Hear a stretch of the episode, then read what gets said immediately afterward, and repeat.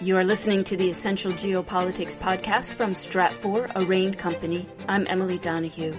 With the arrival of and accelerated distribution of COVID 19 vaccines to many industrialized countries, nations and businesses have begun thinking about the possibility of actually emerging from the pandemic.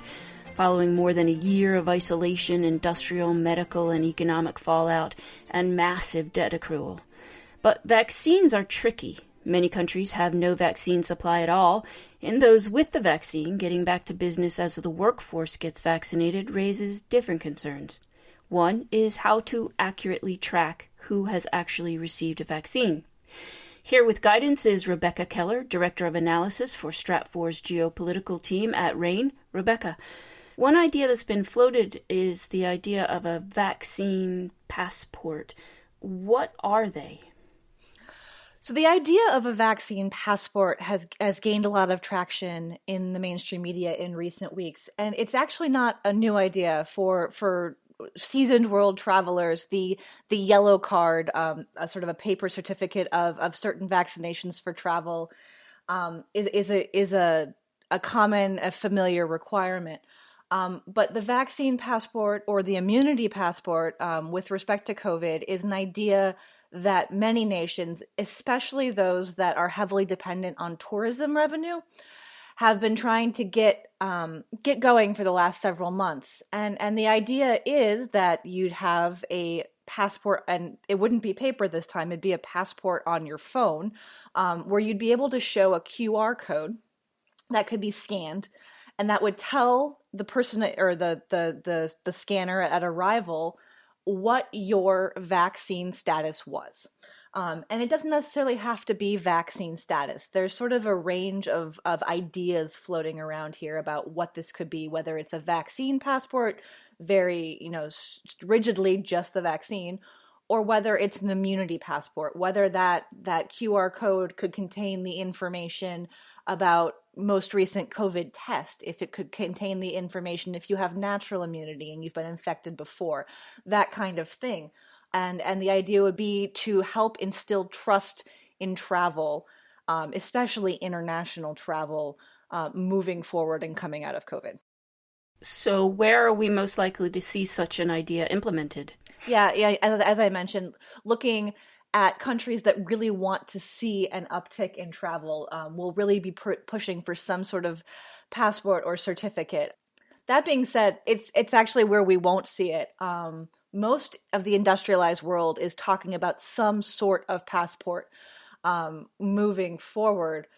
Uh, it's just a matter of of what counts in that passport. Do do certain countries not recognize certain vaccines? That kind of thing. So I think we'll see it pretty heavily in a bunch of different forms throughout um, throughout the developed world in the coming year. And so, what would be the biggest hurdles to their implementation? So, there's a lot of hurdles to their implementation. Um, most of the proposals right now are are for a digital passport, um, which immediately raises the concern um, about data privacy, especially in Europe and parts of the US. Health information is an incredibly private information, and if you're storing this all um, on a phone or or on other digital device, that that becomes a data privacy issue in, in the cyber realm. There's also the issue of standardization, as I kind of alluded to with your last question there's a bunch of different plans out there right now on as to you know apps to store the information what information should be stored what countries will accept without standardization of what defines an immunity passport or a or vaccine passport it's going to be difficult to implement internationally and have it be consistently followed and used and checked to instill that trust because there's going to be so many versions of it around. The other problem that we're going to probably see uh, creep up is when it's used not just for travel.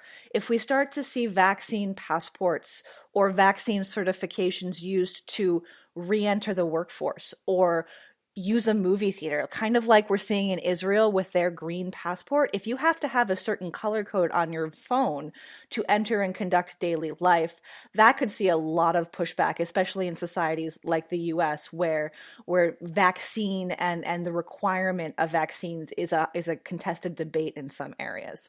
So so there's there's a numerous issues that we're going to run into moving forward with the kind of vaccine passporting, vaccine certification that we're likely to see. I imagine one one pushback would be the idea that this would set a precedent that we would need to be tracked for all immunizations, etc. Yeah, no, absolutely. Um, it would be, I would say, adding to precedent. We're already seeing that debate, or we had already seen that debate emerge in the United States with childhood vaccines and and whether or not children had to be vaccinated to attend public school. And this would be an extension of the same kind of um, personal rights issues that came up during that same debate. Rebecca Keller is Director of Analysis for Stratfor's Geopolitical Analysis team at RANE. You can stay up to date on all of the latest geopolitical events and analysis with Stratfor Worldview. Sign up for our free newsletter today at worldview.stratfor.com. That's worldview.stratfor.com. I'm Emily Donahue. Thanks for listening.